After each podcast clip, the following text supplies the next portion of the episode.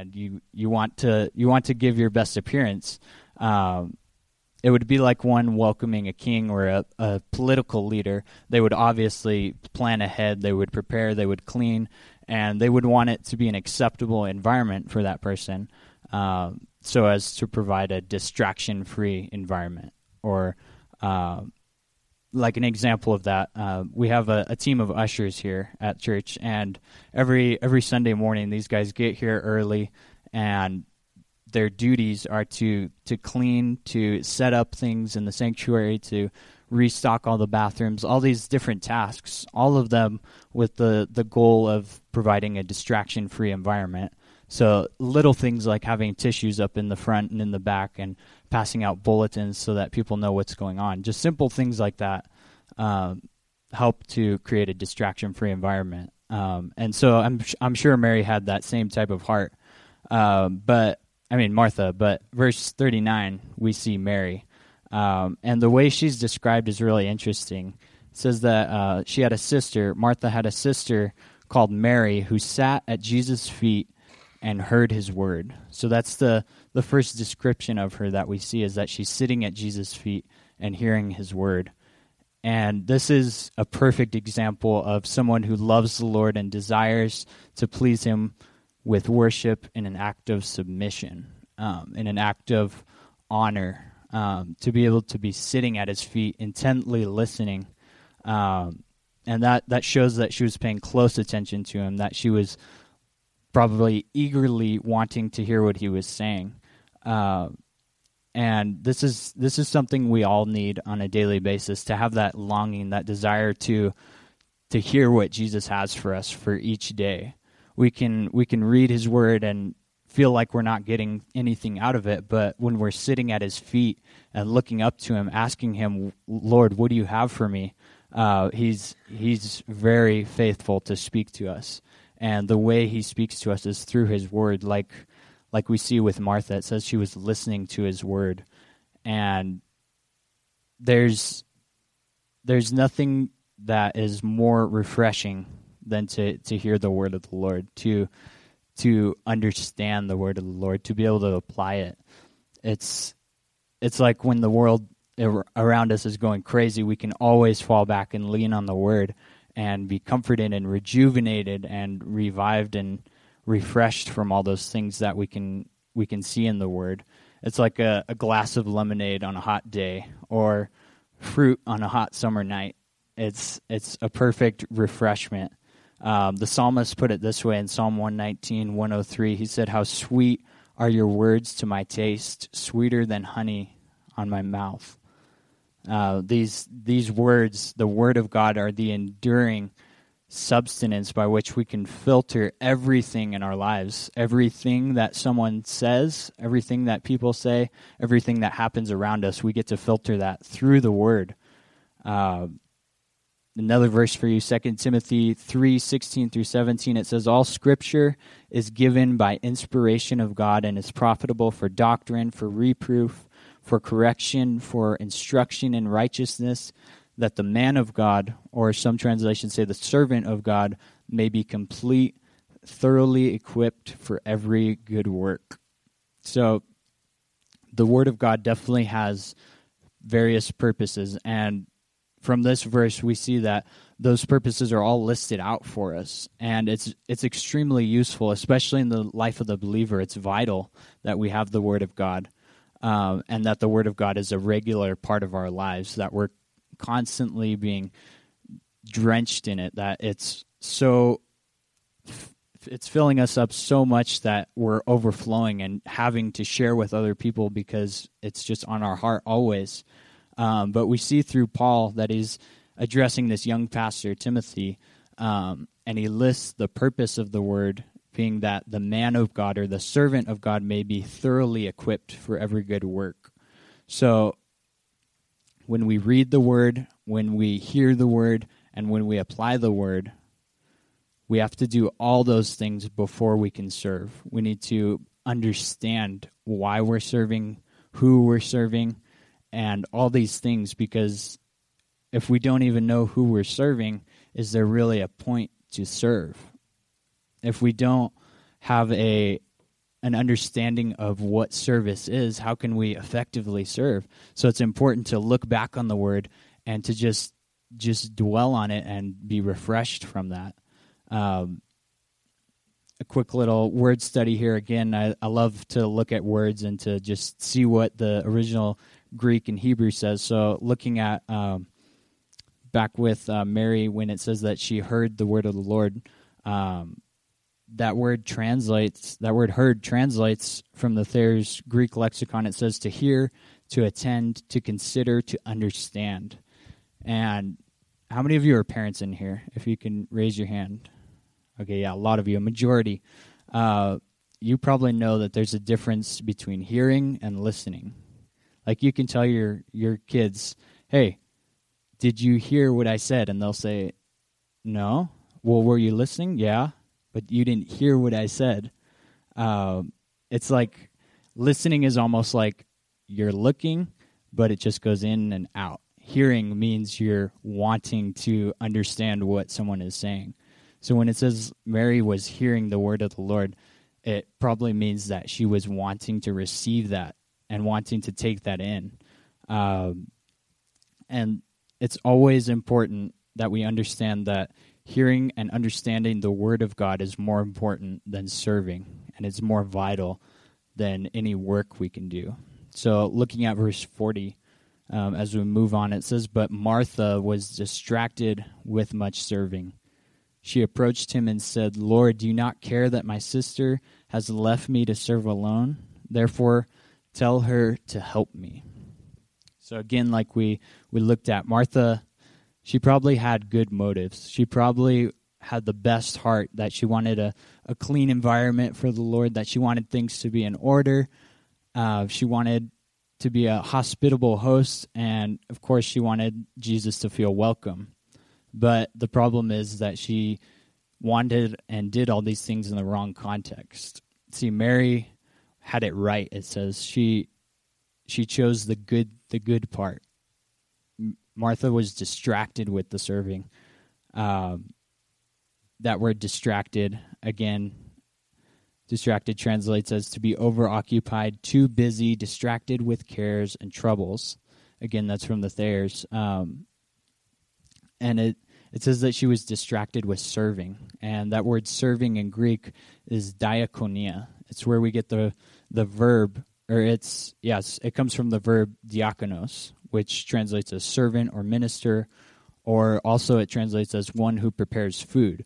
So um, for for people who have guests over, it's it's pretty much a given if you're inviting someone over to be prepared to have food, right? So Mary um, and Martha were ex- most likely expecting Jesus and the disciples. Um, so Martha would be preparing food, cleaning, all these these regular tasks. Um, but the problem is that she was distracted with them. It became more of a hindrance to her time with Jesus rather than being able to enjoy the time with Jesus, and rather, um, she wasn't able to be refreshed, renewed, or revived because she was distracted. And can't that happen a lot with us? We can get be very distracted with serving. I know for me that can happen so much. I can just get into these cycles of just oh i'm serving i'm serving i'm serving uh, but i'm missing that time of refreshing. I'm missing that time of being poured into and sitting at jesus' feet and hearing his word. Because we can like i like i use that example we can listen to god's word all the time and not get anything from it. But when we hear God's word, when we're wanting something from it, when we're wanting to be refreshed, renewed, and revived, then we can we can see that made manifest. Um, we can be immersed in work, in ministry, in school, in life, that we miss out on the joys of loving Jesus and the the lessons we can learn from hearing His word, because His word is filled with so much good stuff. Um, a quick little um, detour. We're going to look at Exodus 31. So if you have your Bible, go ahead and turn there. Um, we're going to look at verses 16 and 17.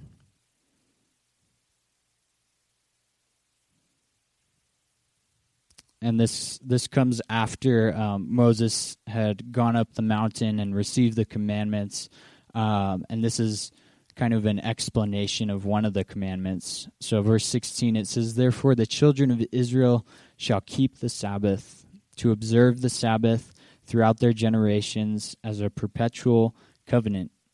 It is a sign between me and the children of Israel forever. For in six days the Lord made the heavens and the earth, and on the seventh day he rested and he was refreshed. So, since the, the beginning of time, God has designed that man should rest one day out of seven. Now, this could be literal. This could be that we take a day off every every six days. We take the seventh to rest, or this could be spiritual, where there's just periods where we're moving and we need to take a day off. We need to step back for a minute and be refreshed. Um, it's a commandment here. It's not an option for us. And the Lord designed this very intricately and very. I mean, he's he's a genius. The fact that he would think of things like this, the the fact that he would think that we need to rest after taking a, a period of work or ministry. Um, we need to uh, understand that God desires that we be fruitful, that we be working and that we be active, but he also desires that we rest and that we be rejuvenated. I mean, the fact that it says that on the seventh day he rested and he was refreshed. That's amazing. It's an amazing picture for us to see that it's almost like that time of rest is a recharge. It's like a taking a rechargeable battery and plugging it in. You can on your phone you can see that it moves up. Sometimes it's faster than others, sometimes it takes hours to to recharge. But uh, the point is that you need to be plugged in and refreshed and recharged. Uh, when we find ourselves acting like Martha, um, we tend to approach the Lord in ways that He didn't intend us to approach Him. You see that it says that she went up to the Lord, or she approached the Lord and said, Do you not care that my sister has left me to serve alone? a verse for you hebrews 4.16 it says let us come boldly to the throne of grace that we may obtain mercy and find grace in time of need. This picture here in hebrews is way different than what happened with martha. Martha directly went up to jesus approached him and then she commanded him which is that's a big no-no.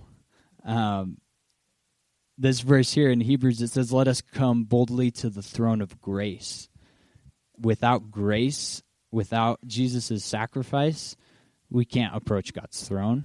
We aren't worthy. We're not holy. We're not perfect. We can't even be in the same realm as God. God has to have holiness, has to have perfection. Uh, this verse in Hebrews is when we approach his throne through grace. This is more getting into the concept of worship. This is getting into entering through God's presence, through His Holy Spirit, by the blood of Jesus, not us going up to God and saying, Hey, I demand this right now because I think that's what's best. Because I've done that before, and guess what? The Lord shuts you down really quick. Uh, see, when we're in when we're in those states, rather than approaching His throne through worship, through submission, through sacrifice, uh, and with the intent to hear, we approach him with the hopes that he's going to do what we command him, and that that he's going to obey our every wish and our our every desire. And if if that were the case, if he was just like a genie that did whatever we want, the world would be in so much chaos. Because sometimes it's like, Lord, I really wish I had a million dollars right now. Um, and he's like, you know what? If you had a million dollars, would you even trust me? You'd just be living on your own, man. Having all these cars and houses. And yeah, just yeah, that would be chaos. But um, it's a dangerous place to be to be like that. It's also an unfruitful place um, because you can't produce fruit on your own. Like we've been looking at through John 14, we need to be connected to the vine. We need that to be our life source um, and we need to be relying on Jesus as our life source, as the the vine that holds us up, because we're described as the branches. We aren't the vine. He's the the center of our lives, and we're just offshoots from Him. Um, he needs to be the one that supplies the power for us to grow because we can't grow by ourselves. We can try all we want to to grow and to stretch as much as we can to be as big as we can, but He's the one who supplies that power in us. Uh, and when we aren't attached to the vine and relying on the vine to be our source of life and power, we go our own way and we start becoming prideful and worrying about what others are doing to the point that we're we're feeling entitled to command the Lord. So when we're going our own way, it puts us in some really really bad places. Uh, and what's cool is verse 41 here, you see the compassion in Jesus' voice. It says, Jesus answered and said to her, Martha, Martha, you are worried and troubled about many things. So just right here, Jesus Jesus uses these words. He says, You're worried and troubled, or some versions will say anxious, um, troubled in her heart, um, distraught, um, all these all these different things. And Jesus just says, Martha, Martha like just sits her down just for a second, pulls her aside. Um, and he says she's worried and troubled about many things. And one question I had is what are what are things that we're worried and troubled about today? What are things that we can release to the Lord that we can entrust to Him?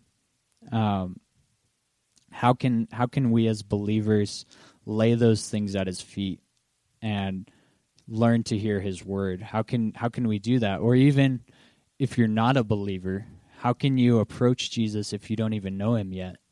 So think about that. If you if you don't even know jesus how can you approach him? And we'll we'll come back to knowing jesus uh, but verse 42 it says but one thing is needed which mary has chosen and she has chosen the good part which will not be taken away from her Mary chose the good part, the good part of serving the Lord, the good part of following the Lord, because following the Lord, loving the Lord, uh, dwelling in His presence, sitting at His feet, and worshiping Him, those are such good things.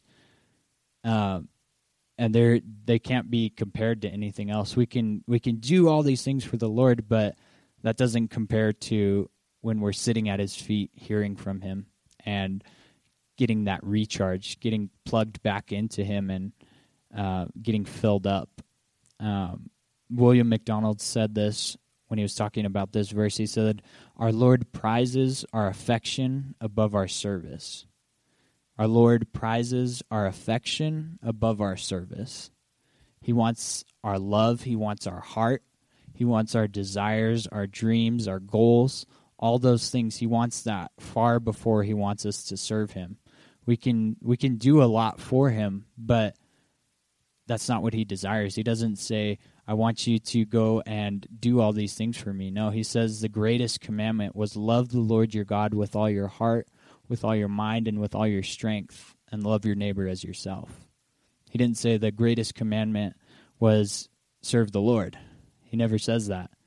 He desires that we should love him and love others. And we could get into that topic of of love and what that means to to love others, but we're not going to get into that. Um, when I was when I was thinking about these verses and looking at them, um, I found this this really sweet old hymn um, written back in the the 1800s. Um, it's the title is "Tis So Sweet to Trust in Jesus," um, and there was a line I found in there it says, Tis so sweet to trust in Jesus, just to take him at his word, just to rest upon, upon his promise, and to know, Thus say the Lord. And that was written by Louis M.R. Stead.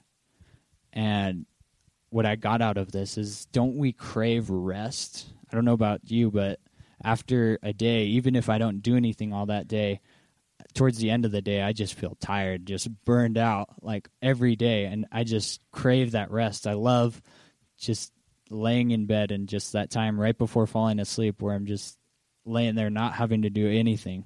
It's it's so sweet. And I feel like this this hymn really captured that. Just to take Jesus at his word, just to rest upon his promise and know, thus say the Lord. That's that's an amazing thing when we think about it. Don't we desire to be refreshed and renewed and revived? To to have that refreshing like a glass of lemonade on a hot day or like a piece of fruit on a hot summer night. That that's something that's just for me at least it's I crave that all the time. And how can we find that except by sitting at Jesus' feet and hearing his word? That's kind of what I what I got out of this passage right here. And not just not just listening, but listening with the intent to be grown and to be filled with his spirit more to the point of overflowing that it would cause us to serve.